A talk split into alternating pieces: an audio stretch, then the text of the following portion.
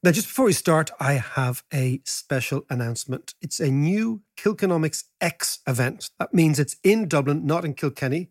It's on the 13th of October, and it features Michael Lewis, the author of The Big Short, Flash Boys, Moneyball. He's talking to me in St. Patrick's Cathedral about his new book, which is called Going Infinite. And it is the story of Sam Bankman Fried.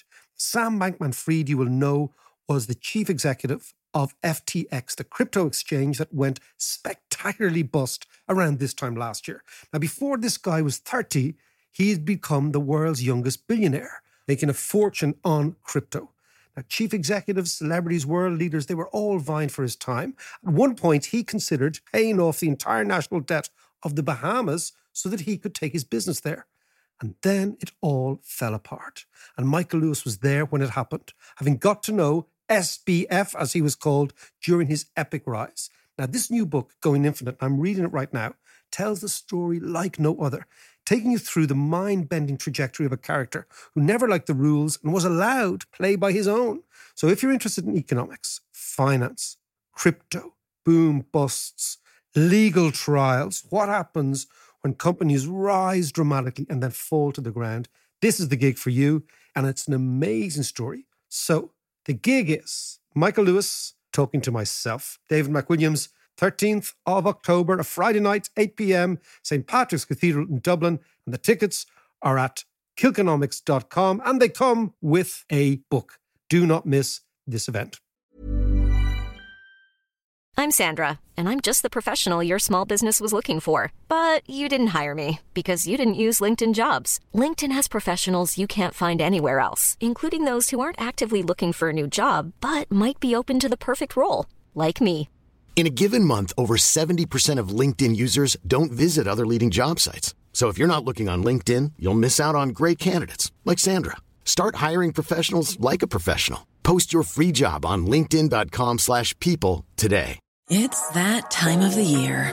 Your vacation is coming up. You can already hear the beach waves, feel the warm breeze, relax, and think about work. You really, really want it all to work out while you're away. Monday.com gives you and the team that peace of mind. When all work is on one platform and everyone's in sync, things just flow wherever you are. Tap the banner to go to Monday.com.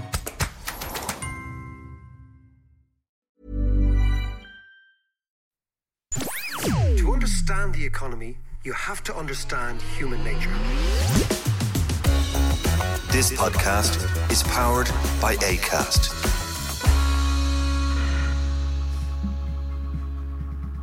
How are you doing there? It is podcast time. John and I, the two oldest uh, rockers in town, were at New Order the other night. Shoegazing. Shoegazing, shoegazing. we are going to go to Manchester to talk Yeah. about British politics today. We're going to do all Britain today. Okay, John? Good, good, but good. speaking of Manchester, it was Salford's finest, New Order. Oh man, do you know what, Mac? I know you were at the gig. I was at the gig. We were in different places. I really enjoyed it. Really enjoyed it. But there, there was a moment in that where Bernard Sumner. Now, in fairness, Bernard, great gig. He's put on a bit of weight. He's the same age as her. like a the pair of- of us. Yeah. But it, it was like a dad grabbing the mic uh, in a wedding and not giving it back. There was there was a moment in the gig where it was a bit like that, and he was walking around the stage because can't quite dance. Well, I mean, the funniest thing, New Order, Bernard Summers, and I've seen them a few times, right? Yeah. It's always been a problem that he can't keep a note. No, no, he can't. He can't keep a note. Yeah. So after a while, if the singer can't sing, Yeah. the music has to take over. But I mean, what I did There like were the- some tuning problems. some all right. tu- yeah, yeah, yeah, yeah, yeah. But you know, the guy's written all these great songs, so so respect to him. Oh yeah, totally, totally. Know, but it was very is interesting the way they ended with three Joy Division songs. Yeah. And you had the picture of Ian Curtis at the Yeah, very, yeah, yeah, end. yeah. And this is Forever Joy Division. This is John and I talking about music from our youth, Joy Division. I remember initially listening to Joy Division. Was it, was it 1980? It was a long, long time Oh, ago. yeah, yeah. Long, long time ago. And then, of course, after Ian Curtis died, Bernard Sumner takes over and New Order come in. And I mean, Peter Hook on the bass, he wasn't there the other night. Wasn't there? No. But I mean, they are a, An amazing band. Oh, incredible! But do you know what I found interesting? When John's I, actually doing the dancing. He's like the building shelf dancing, right? To this Blue Monday. But remember when you heard Blue Monday for the first time? It was like but you were music- just playing it there. It was like so music from outer space. Yeah, yeah, yeah. You know, like we'd be sitting, we'd be at Wesley, and then suddenly this music came on. It was like- wasn't great dance music. It has to be said. but it was the first electronic music that was actually accessible. Yeah, yeah, yeah, and yeah. you know, this created rave culture. This created the whole dance.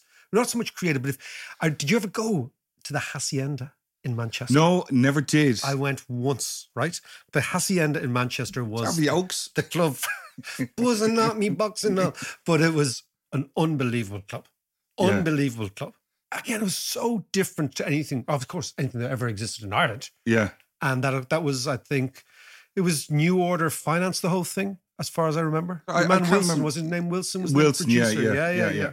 But we are now talking music. We're going to be talking Britain, but John, but but it was interesting when I was thinking about at the gig, and it kind of it, it made me smile. Was looking at New Order, old fellas like like us, cranking it out. Then last weekend you also had U2 in Vegas, cranking yeah, out, cranking which, it out. Which by all accounts was an amazing show, and yeah, I'd love to go to it. Absolutely. But then you also have, you know, a couple of weeks ago, and coming out, I think later this month, is Rolling Stones new album. Those fellas are are 80, you know, 80 The Stones plus. are 80. Yeah. Yes. Yes. 80 plus, and it sounds fantastic. And what I was thinking, I was like, there's all these old fellas cranking it out with soul, with feeling, you know, and it's authentic. And in this kind of, I've known about you, but over the last while, I've been hearing stuff and reading loads of stuff about AI and the new AI universe that we're going to inhabit. That we're in apparently. Yes. We're just we ju- we're just we're just sitting here in the it's basement. It's like the new colonialization. we have no choice. It has taken us over. But in all of that, you had the owl fellas giving us And owl ones. And owl ones giving it sucks. And I just thought, I just thought it was great. I just well, I mean, this it. is this is this is you know the, the, we still have something to say. Well, yeah, exactly three chords and the truth, John. This is the podcast is all about. That's it. It's the economics version of three chords and the truth. Three interest rates and the crash. exactly, exactly, and the truth. but uh, we're going to talk today about the UK. We're going to go to Manchester because the Tories have had their, you know, annual shindig, which looks like a freak show. Yes. If you actually looked at it, you would actually, you would actually if, is you, back. if you saw them on one side of the street, you would actually take your children and usher them onto the other side Yeah. of the street. I mean, Yeah. they're such a freak. You're right, Liz Truss is back. They've no shame. This is Yeah. the woman who bankrupted Britain in 47 days, which is less than it took Brian Clough to get sacked from Leeds United. Okay.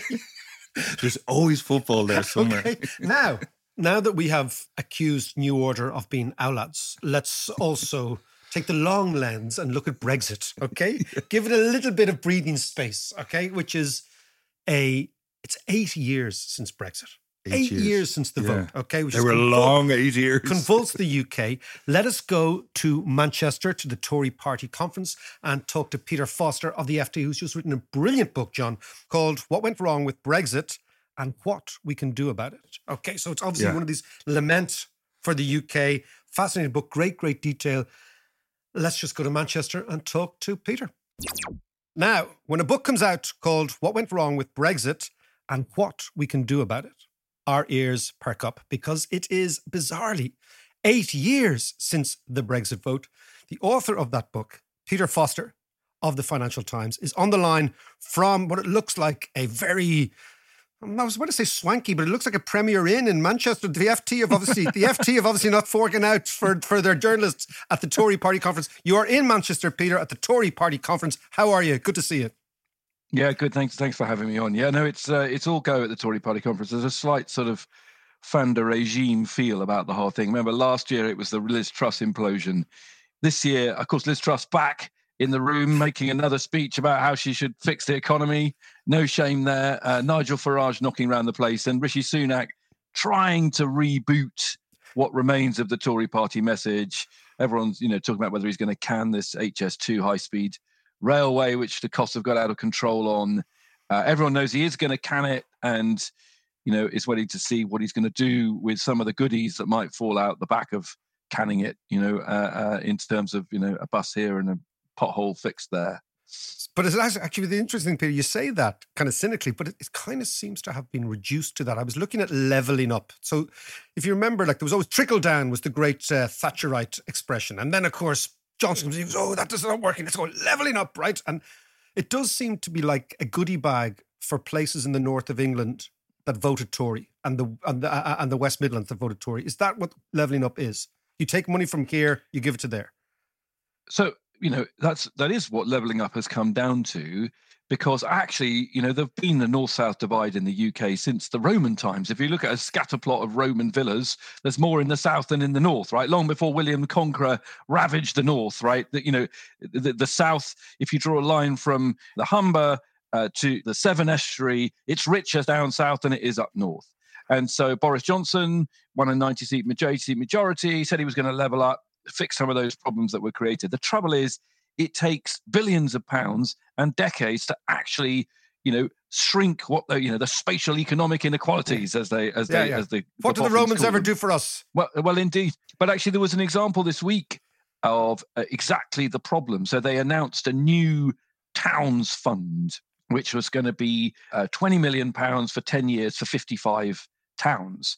Now, you know, my contacts in Whitehall were saying the actual boffins in the treasury were super against this because just dishing out 20 million pounds to 55 towns you know what you actually need to do is work out where the money is going to be most productively spent. Not just dish it out in a in a flat rate way off the back of a fag packet make it really hard you know it, that has been a kind of symptom of the last five you know your listeners may wonder you know what what is gone wrong with britain well one of the things that's gone wrong is that there's just been an absence of cogent coherent policy making and there's just been a succession of flip-flops and knee-jerk pots for this and pots for that if you run a local council in england at the moment you're you don't know where to turn to for different pots of money, all of which you have to apply to Whitehall for, lots of which remain unspent or underspent, you know. And so, you know, it's interesting on in a Brexit context, there were EU structural funds, and they were often clunky to apply for, but they were structural. So, it, you know, whole regions applied for funds to, you know, fix university, fix broadband, fix road stuff. Now you've got yeah. this atomized, lots and lots of little pots, lots of local geographies applying for stuff. None of it's very joined up. And the result is a sort of you know, uh, uh, uh, just chaos. So, I mean, I mean, you know, you're, you're talking to a largely Irish audience. We know all about the structural funds. I think we wrote the book and how to get them. But I, I want to come back to this very idea because we want, let's go broad, Peter. Let's go really, really broad, right? But what you're saying is a sort of a pork barrel politics has emerged, which is based every single local punter, every single local politician is trying to get a few quid for his own area or her own area, and then it's it's kind of policy by who's the last phone call, who do you know, what's the most marginal seat, uh, and there's no overall, as you'd say, coherence or vision. There's, that's a mild, you know, and I've mildly caricatured it. But what you have had as a function of, you know, we took back control after Brexit. And it turns out that taking back control is hard work. You remove a lot of those structures, like EU structural funds, like the regulation that comes down the pipe, which business wants because it creates you know it creates hard work for business to comply with it but when you've complied with it and it's access to 28 markets you know and it comes in a controlled way down the pipe what we've done is swap that for taking back control but actually it turns out that creating a uk version of structural funds is complicated yeah. you need yeah. you know in a really nuts and bolts level the delivery of it is complicated. You need the right officials in the right place, the right structures. If you read the rubric for the replacement for structural funds, actually it's almost as bossy as the EU one about what logo you put on and when you get to apply for it and etc. etc. But of course it is, Peter, because you know what I mean? Like when, when somebody, if you think about the transaction, when somebody's giving you money, it always comes with bells and whistles. And some of the bells and whistles, as you say, are bragging rights to say, I gave you this, right? You know, I am the sort of the financier. So the, the notion that it was going to be easy is part of, I suppose, what we're going to go back to the book is that there's so much we're said it's going to be easy. That's the whole Brexit promise. Don't worry, it'll be fine. It'll be grand. We'll sort it all out. And what you're doing in the book and your in your work is pointing out. Hold on a second, guys. This is this is hard. It is, and you look at so we're outside the EU state aid policy. So let's have a UK, you know, competition policy, and actually, you know, it's it's supposed to be nimbler and light touch, but because it doesn't have any sort of certainty in it, it creates uncertainty for the grant giving authorities. The same with regulating chemicals. So one of the kind of great themes of Brexit is we can be nimbler and we can regulate our medical devices or our clinical drug trials or our uh, uh, uh, you know uh, car industry, chemical industry differently.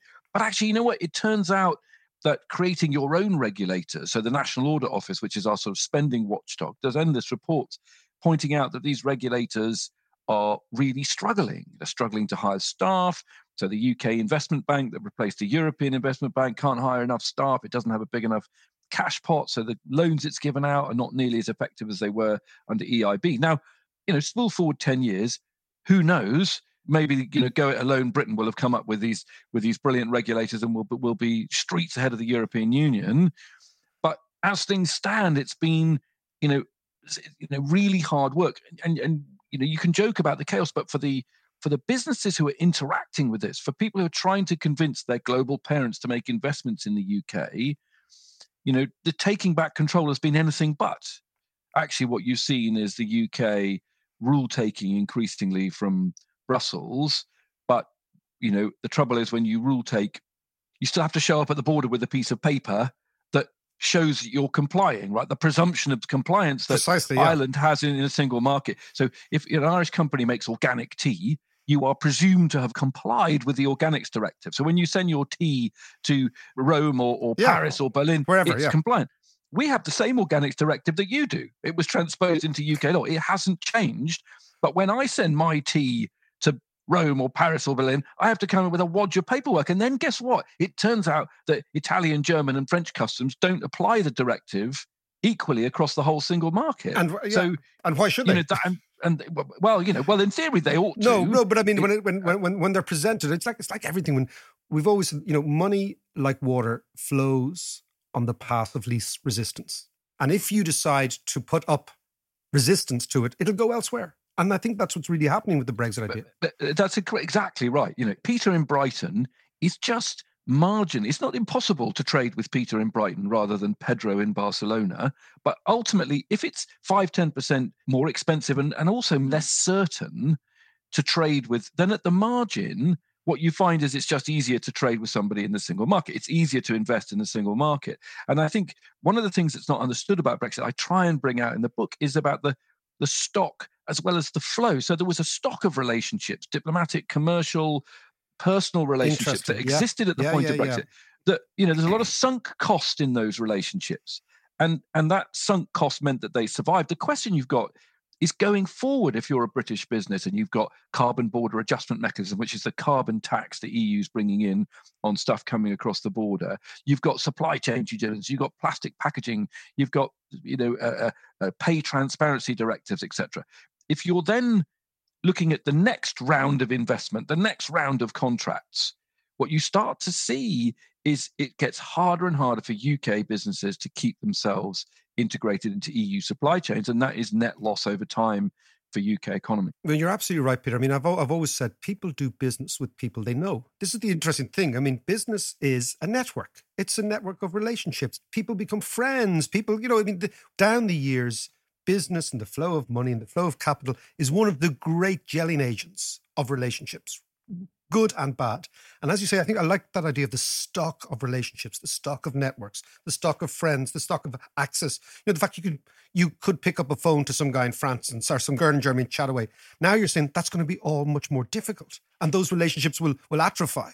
That's exactly right. They fray over time. So that's why you know no one's fallen for cliff. So the other day I was in a company in Warwick that makes those whizzy machines you see whenever they do a clip about vaccines on the TV. There's those machines that fill 25. Oh, yes, I know them. Yeah, yeah. Test tubes. And this guy makes these incredible machines. And he has clients in the big pharma industry. Well, where have the last big three investments been? They've been in Ireland, right? AstraZeneca, Eli Lilly, Pfizer, all invested in Ireland.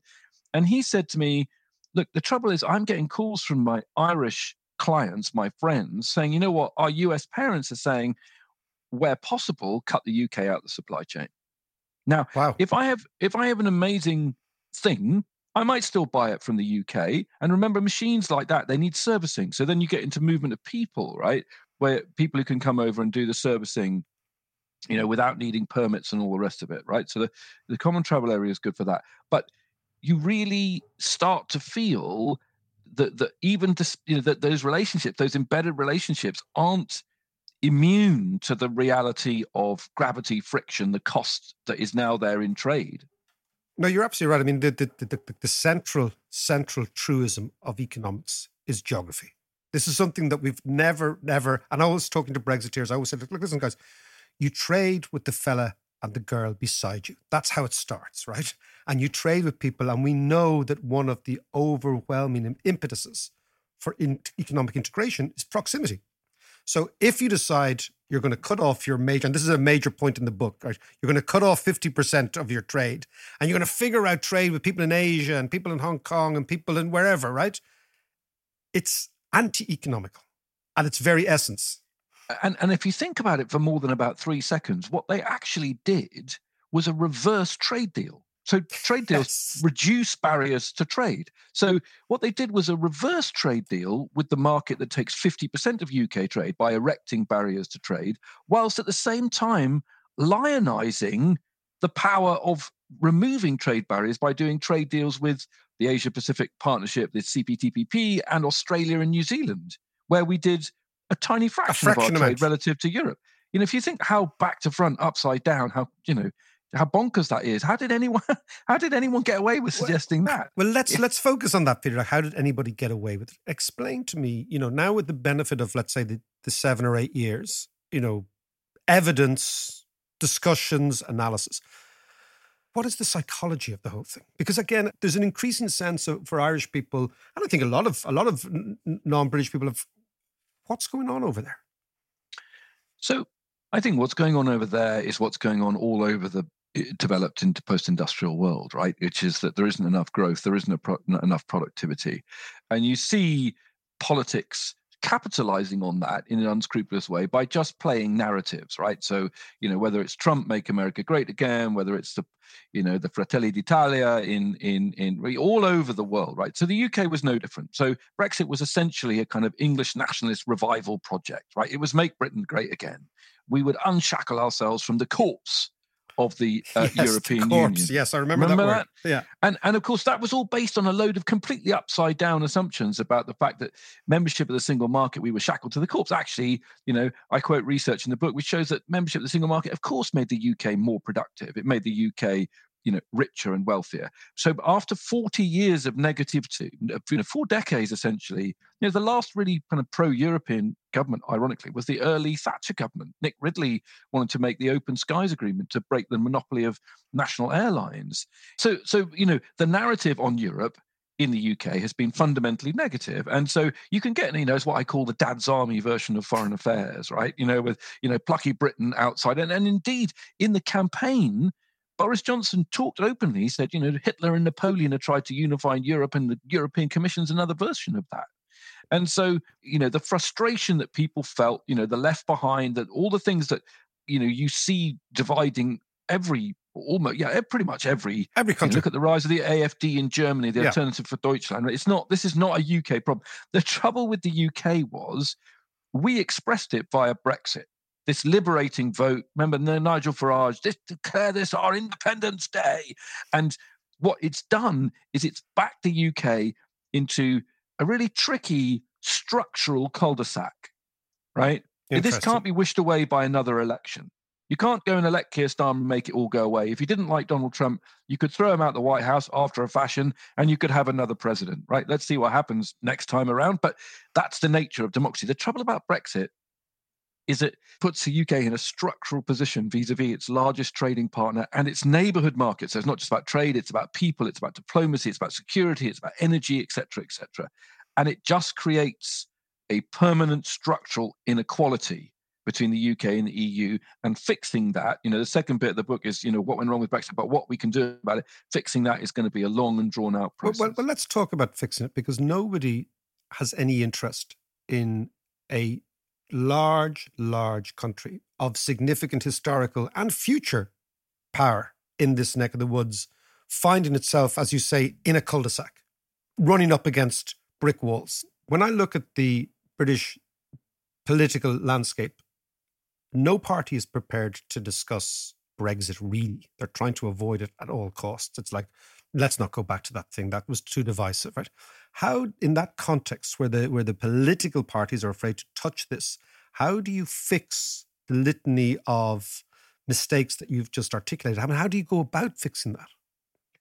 It's very difficult to be clear. As you say, even the Liberal Democrats, which is the, the only really avowedly pro EU rejoin in the fullness of time party, doesn't really want to go there right? It's a psychodrama for UK politics. It was incredible. It divided families, and it's you know it basically you know consumed our politics for eight years. You know, the Get Brexit Done election in 2019.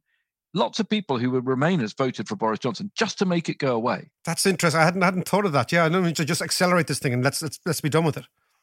Yeah, because they and of course one of the ironies is that then Johnson then did the hardest possible Brexit trade deal which ensured that it didn't go away. So actually, you know, one of the bitter ironies is that actually Boris Johnson, I think, could have been a unifying figure. Actually, you know, you think of him, you know, the mayor of London during the Olympics. He had the potential to actually reach across political divides, but he was so captured by the sovereigntist right of the Tory party. He then did a Brexit deal that rubbed everybody's noses in it, that, that made the maximum amount of friction, right? And and that meant that it didn't go away. And the people advising him politically thought it was a good wedge issue to keep going on about Brexit. Now the Johnson's gone, everyone's trying to put it to bed. They're trying to not talk about it. Both parties don't want to join the customs union, don't want to have a be in the single market. And that, of course, limits what you can do. The Labour Party, to be clear, I think does want, after an election, presuming it wins it, to try and rebuild relations with Europe, to end this very zero sum approach. And you've seen the beginnings of that even with Rishi Sunak, right? The Windsor Framework credit where it's due, was a brave political step by Sunak, and he's done after a fashion the Horizon negotiation. There've been some collaborations on on the North uh, Sea uh, cooperation on wind power, etc.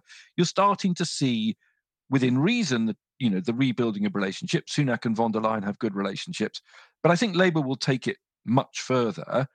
Whether or not that actually translates into removing those structural frictions that we're talking about for industry and what have you, I have my doubts. I think, you know, if we have to think of this from a European perspective, they've got a floor under the Northern Ireland issue with the Windsor framework. They've got a TCA, a trade and cooperation agreement, which, you know, Europe runs a trade surplus in goods with the with the UK. It suits them fairly fine, right? It, uh, you know, I think they'd like some stuff on mobility. I think you know there's good reasons why the uh, Labour should link the carbon markets of the of the EU and the UK.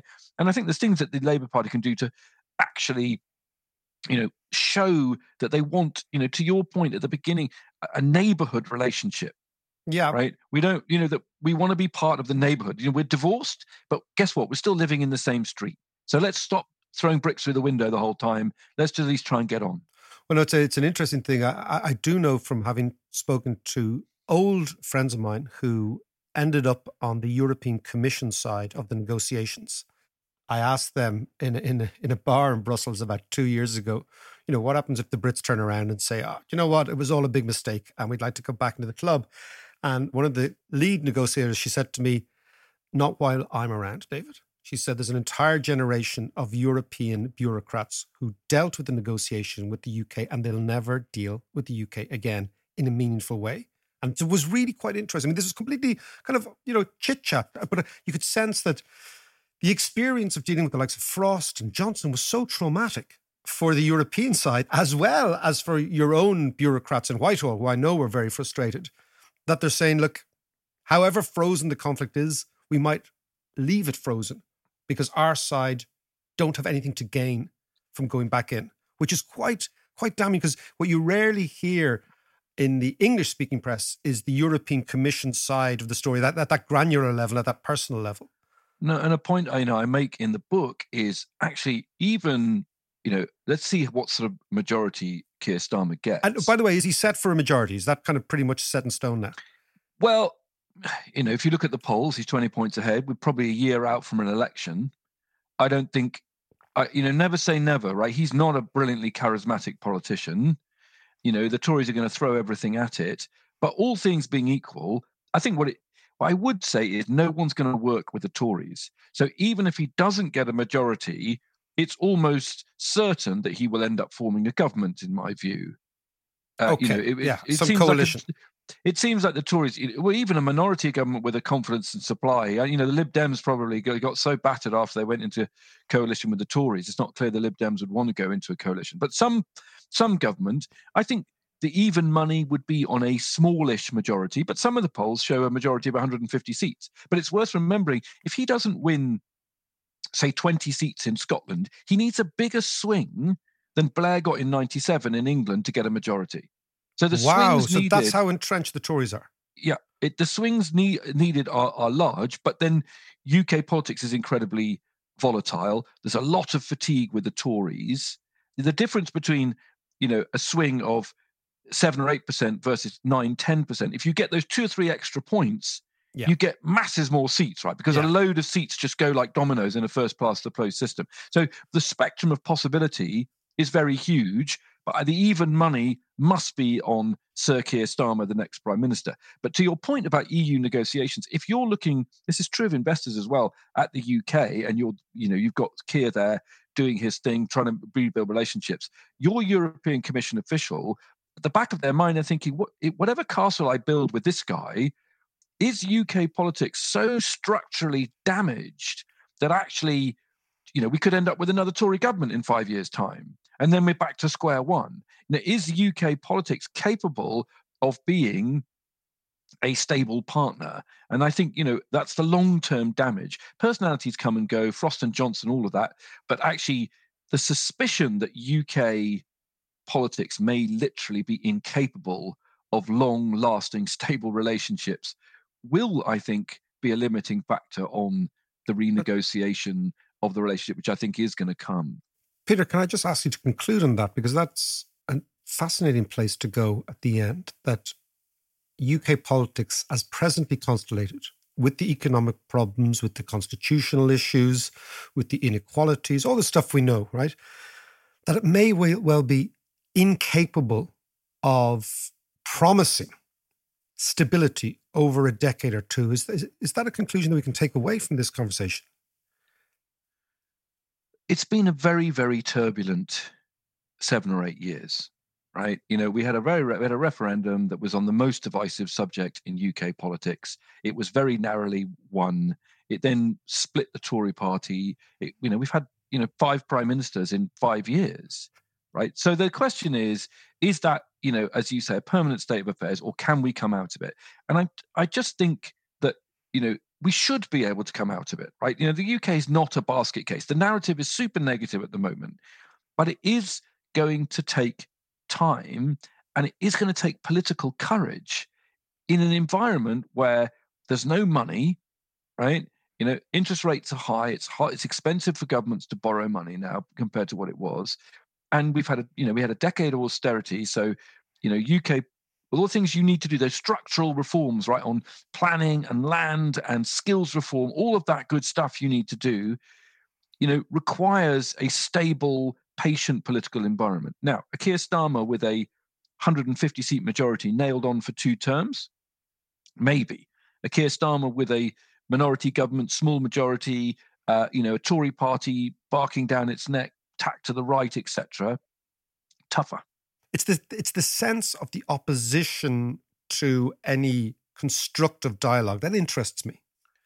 I think there is a part of the Brexit debate that is still not prepared to move on to constructive discussions about how you actually fix the problem because you're still not at the stage where you're admitting the problem. So here I'm at the Tory party conference in Manchester, and a big chunk of the audience is basically in denial that Brexit's caused any problem. So, you know, this old Keir Starmer went to Paris last week, and the front page of the Telegraph was Keir Starmer prepares to betray Brexit.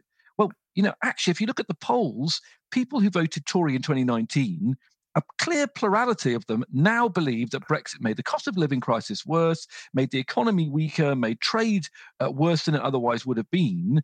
But but even so, the core Tory faithful are still in this very defensive crouch. They don't actually want to talk about what to do about it because they're still saying it's all gone brilliantly. You know, you know, and that's not actually where the polls show the United Kingdom is, but it is where the the the the, the true Brexiteers still are.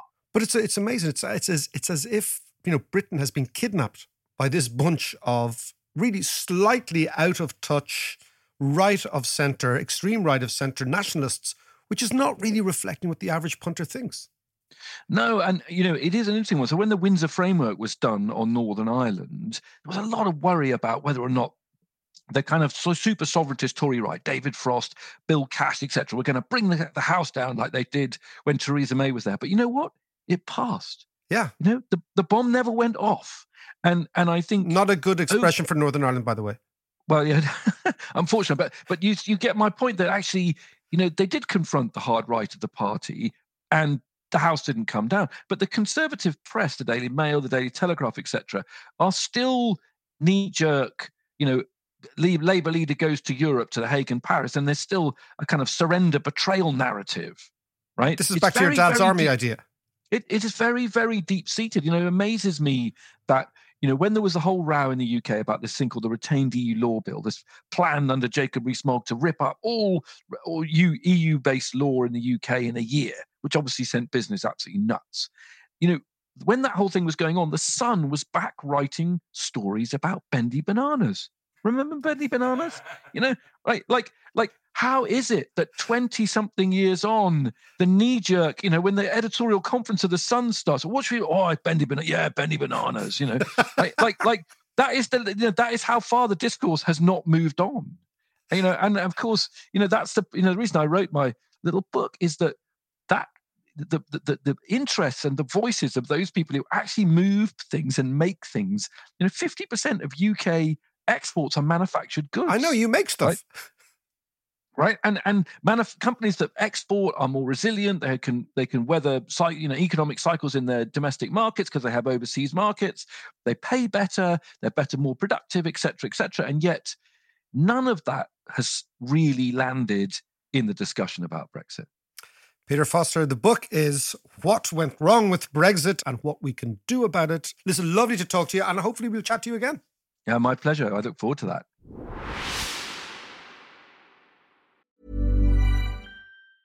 Small details are big surfaces, tight corners are odd shapes, flat, rounded, textured, or tall. Whatever your next project, there's a spray paint pattern that's just right. Because Rust-Oleum's new Custom Spray 5 and 1 gives you control with five different spray patterns. So you can tackle nooks, crannies, edges, and curves without worrying about drips, runs, uneven coverage, or anything else. Custom Spray 5 and 1. Only from Rust Quality sleep is essential. That's why the Sleep Number Smart Bed is designed for your ever evolving sleep needs. Need a bed that's firmer or softer on either side? Helps you sleep at a comfortable temperature? Sleep Number Smart Beds let you individualize your comfort so you sleep better together. JD Power ranks Sleep Number number 1 in customer satisfaction with mattresses purchased in-store. And now save 40% on the Sleep Number limited edition Smart Bed for a limited time. For JD Power 2023 award information, visit jdpower.com/awards. Only at Sleep Number stores or sleepnumber.com.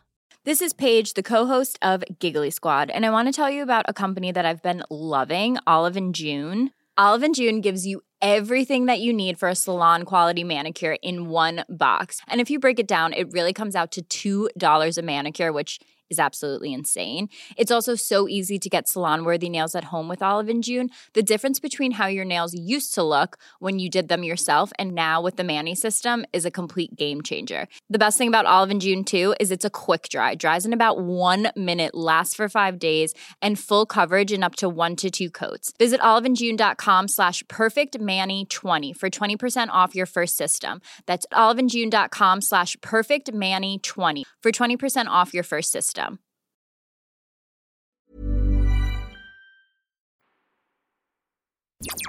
You, the way Peter described Britain, Britain in 2023, it was like an episode of Yes Minister. It really was except in Yes Minister, there was a little bit of competence in, in Whitehall. Yeah, yeah, yeah. But he's talking well, now the Whitehall Boffins. He said the Whitehall Boffins have even said, like, we, this is all bonkers. Yeah, we we need Sir Humphrey back. Yeah. It's like if there was a nation that could be a Dunning Kruger, but someone from Dunning Kruger. Where they're truly incompetent, yes. overestimate their competence. Yeah. yeah, it's, but it's again, what Peter's saying, it's not the nation. That's the interesting thing. They've been hijacked by a small coterie of, you know, Brexit ultras. Yeah. Okay, you'd yeah, imagine, yeah, right? Who are, you know, maximalists when it comes to sovereignty and independence. And it's a bizarre situation. As New Order would say, it's the bizarre love triangle, right? you have the Tories, you have Brexit, and you have Europe. This is the bizarre love triangle. I like what you did there, Mike. You know what I mean? But what is fascinating for me is the idea of a nation without a plan, without a plan. And I think you might have remembered a couple of years ago, we had a guy called Robert Lind, who's a very brilliant uh, British economist, yeah. on with us. And he was saying, like, he said, look, look over the 30 or 40 years, what has been the British plan? And he said, since Thatcher, it has been this idea we will expand the services and financial services in particular sector of London. Mm.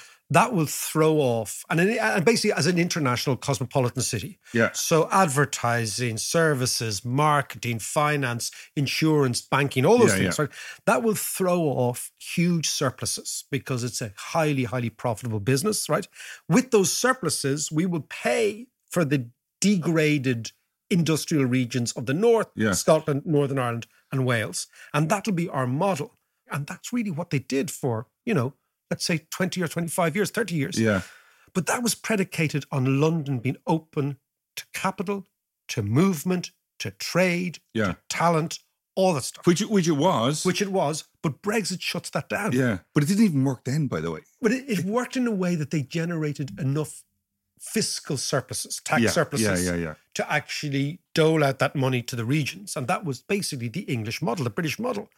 And what Robert says, look, you know, Brexit destroys that model because you destroy the essential openness of London. Mm. And then, of course, what you will get over time is that model will dissipate as business goes elsewhere. And then he was saying that Britain has to come up with a new model. And that, I suppose, is what Peter's saying as well. In this interregnum between the old Britain, whether you liked it or not, Yeah. but it was up, it was upheld by Tories and Labour. Mm. Tony Blair upheld it as well. To the new Britain, it's this interregnum, this transition period, which is creating all the doubt, all the neurosis, all the political instability, and all the lack of any vision that has been characterized now by by their political, you know, by, by their whole political infrastructure. But but also like things like when they're scrapped the high speed link to Manchester up to the north, which you know the whole idea of that was to feed into this leveling up Yeah, that the north would be yeah, part and of the And now they're by not extending it, they're going to cut it off. And then the, the stuff with the rolling back the, the green agenda and all that kind of stuff. It's stuff like that that won't help the stability of Britain politically or financially. Well, you know, I think you're absolutely right. I, I think I think that what the Tory party have to do is slay the ghost of Thatcher. So everywhere is this yeah. weird, weird ghost of Margaret Thatcher that infects, like Banquo's ghost in Macbeth, John. Imagine so Mac, Lady Macbeth is over here. Macbeth himself is neurotic about what he has done, right? Yeah. Killing Malcolm, killing the king, and killing Banquo. And there he is, and just as he's about to actually come to terms with that thing, and he's dealing with this rather ambitious wife called Lady Macbeth, right? And then the ghost of Banquo comes in to remind him of what he's done. And she's like the ghost to remind Sunak and whatever of the great years, the great past years. And they have to they have to expunge this ghost, and they still haven't done that. So you know when I when I see like it's, it's true, John. I like know, it. I like it. The ghost of Banquo. See, I was paying attention in, in Intercert Macbeth for the Intercert. I did King Lear. Anyway, speaking of King bubble, Lear, bubble, toil, and trouble. well, we spoke about bubbles the other day, and now here we're back. No, but John, forget Banquo for a second and Shakespeare, right? We'll come back to that in, in a while. Okay, the economics of Shakespeare, we might actually do that. The economics of the time of Shakespeare is fascinating. It's really, really fascinating what was happening in England at the time. But enough. We'll come back. That might be a Christmas special. It might be a Christmas. It might be exactly. The bumper issue. exactly. But let, let's look. Let's draw back. What we have is our closest neighbor. We have no vested interest in anything except England righting itself. So you know what Peter's talking about there is a vista, which I hadn't really considered, which is that the UK remains in political and therefore economic turmoil for another decade. Now, if that is the outlook for the UK, there's no way they're back to Europe. There's no way they deal with their productivity issues, which is the fact. The underlying fact is mm. they are mm. unproductive. There's no way they deal with the sectoral issues, which is that one sector is favoured over another. There's no way they deal with the regional issues, which is the fact that North is much poorer than the South. And then, of course, we've got the constitutional issue Scotland, Northern Ireland. Yeah. How does that all come into play? So it's amazing when you think about it. This is a country that has been torn apart by its own government, mm. by its own political system, by the people who were voted in to actually create unity are destroying it. As Ian Curtis would say, John, Gov will tear us apart. See you next week.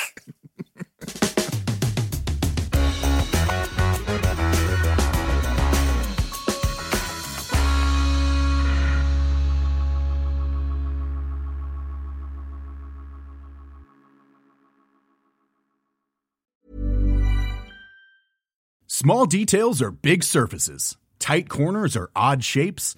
Flat, rounded, textured, or tall. Whatever your next project, there's a spray paint pattern that's just right. Because Rust new Custom Spray 5 in 1 gives you control with five different spray patterns. So you can tackle nooks, crannies, edges, and curves without worrying about drips, runs, uneven coverage, or anything else. Custom Spray 5 in 1. Only from Rust Want flexibility? Take yoga. Want flexibility with your health insurance? Check out United Healthcare Insurance Plans. Underwritten by Golden Rule Insurance Company, they offer flexible, budget friendly medical, dental, and vision coverage that may be right for you. More at uh1.com.